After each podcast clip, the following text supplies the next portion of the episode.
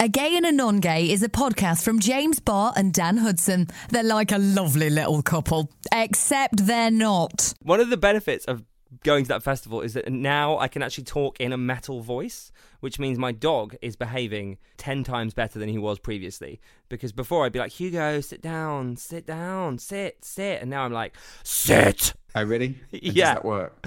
It does. I'm like, sit. Great. It's brilliant. Welcome to a gay and a non gay.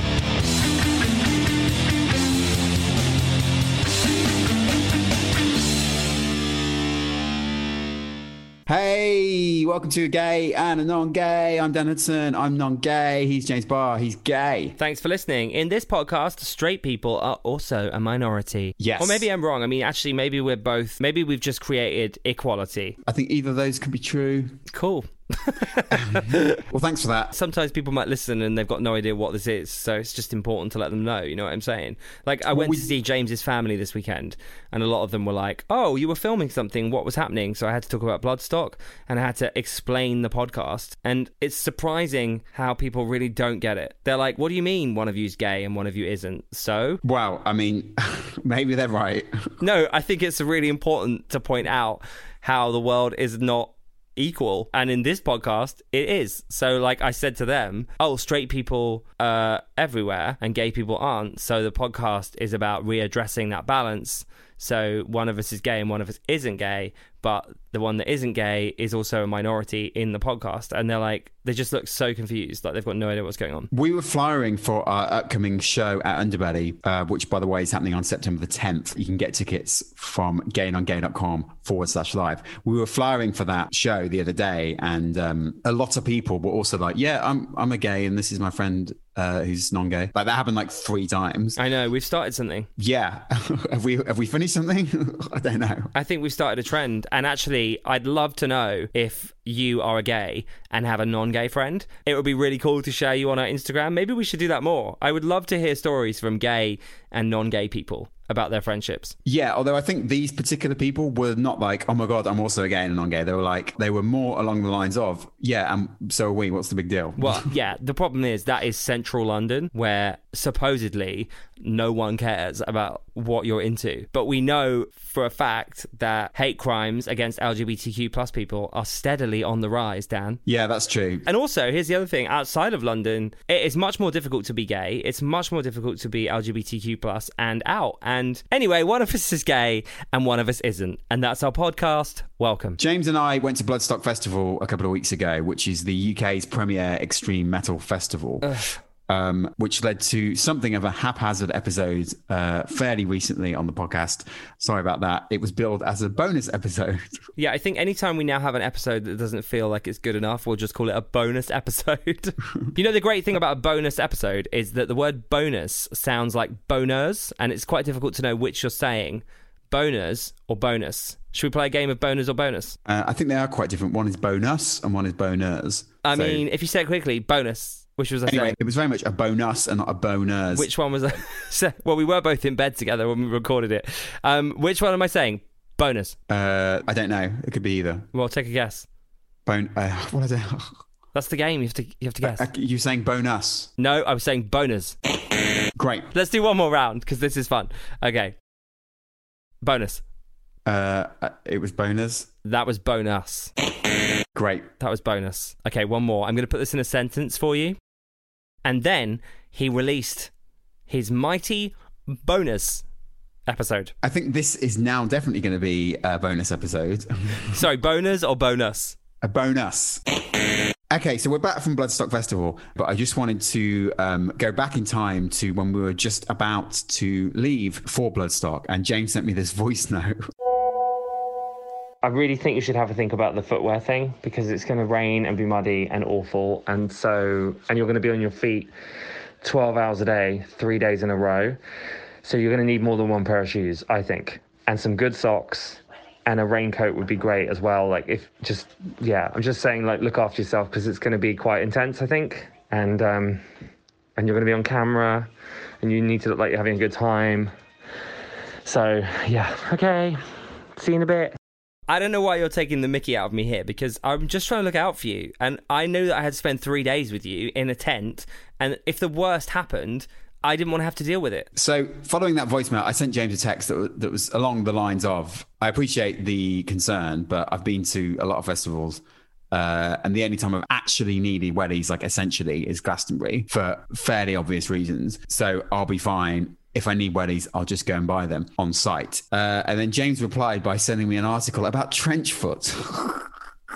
You said, What's the worst that could happen? Even if I fall over in the mud, I'll just get back up again. Those were your words. You were like going on about how you didn't care about mud because you're like super mask and you were like, It's fine. Even if I fall over in the mud, it won't matter. What's the worst that could happen? So I sent you trench foot.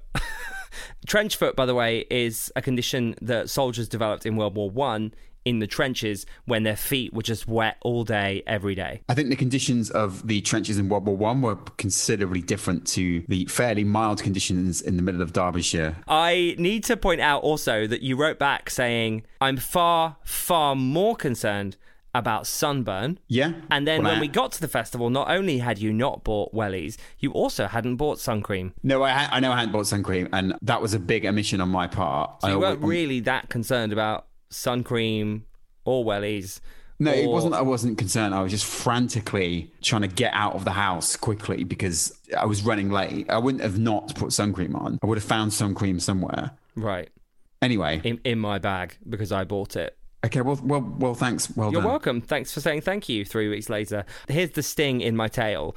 In the end, the weather was fine. It didn't really rain at all, so I didn't need wellies whatsoever. And I was so annoyed about that. I was so angry that I was wrong. But I still maintain that the wellies I wore were cute. They looked like they were they were part of my outfit. I'm glad. I'm glad you enjoyed that. James was the only, literally the only person on out of ten thousand people that was wearing wellies. But I was also the only person out of twenty thousand people wearing any colour. Let's also be real about that.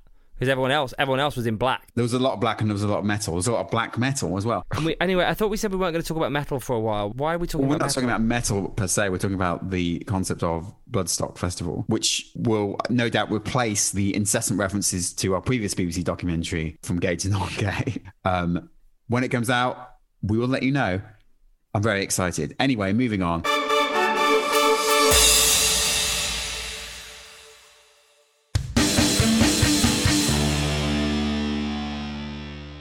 Dan's actually really cute about this. So after we recorded the bonus episode, was that bonus or bonus? Bonus.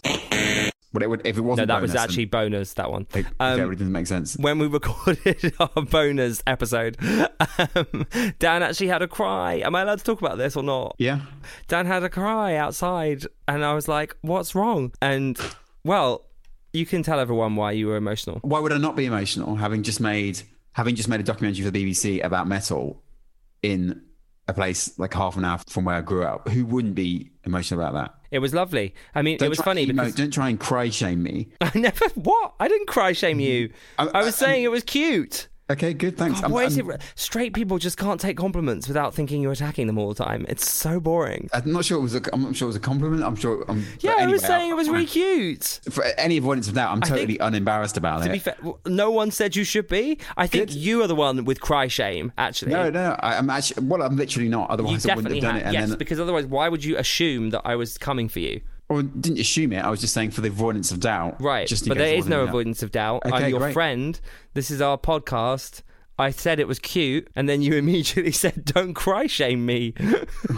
Anyway, it was funny because we were both crying, but for very different reasons. A gay and a non gay. We're taking a quick break, but first, let's say a huge thank you to our new patron, Brantley Henson. I thought Yes. Dan was going to say it, but he didn't. why would I say it halfway through a sentence? Anyway, We're you a can duo, support and that's what duos do. We finish each other's mums. sandwiches. Anyway, Oh my God. So, hi to Brantley Henson. Thank you so much for supporting our podcast. If you go to gaynongay.com forward slash donate, you can sign up to be our patron too, and you get loads of amazing member benefits for being part of our family, including ad free episodes, a sticker, a badge. discount shows. a mention on this podcast again and on gay. Check it out, gainongay.com slash donate. We'll be right back.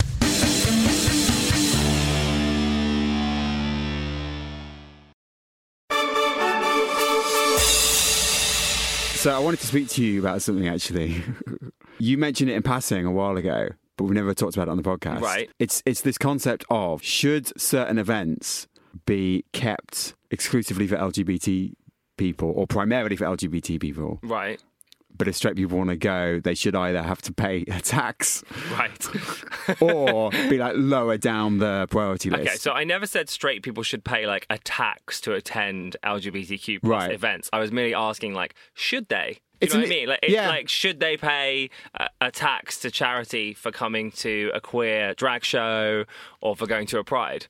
it's an interesting concept. I didn't actually make it to Brighton Pride to see Britney. I know. But a I- lot I- of people. I did, by the way. Yeah, as a straight person, you did, which is hilarious. And I heard from gays on the ground that there were a lot more straight people at that pride than usual. Right. I guess there were straight Britney fans. And they're kind of paying a tax anyway because they're paying to get in, and Brighton Pride is a charity. So in that case, it's actually it was actually okay because they were paying the charity Brighton Yeah. Pride, right? Right. But if you were just like rocking up to see a drag show, I, I, I do wonder like should you pay a tax because it's not for you, but then it is for you because it's also for everyone. So, I mean, it's a real dichotomy, isn't it? Funnily enough, so I got a phone call the other day. I was in bed and somebody phoned me from the BBC and Can you said, stop going on about the BBC? It's so boring.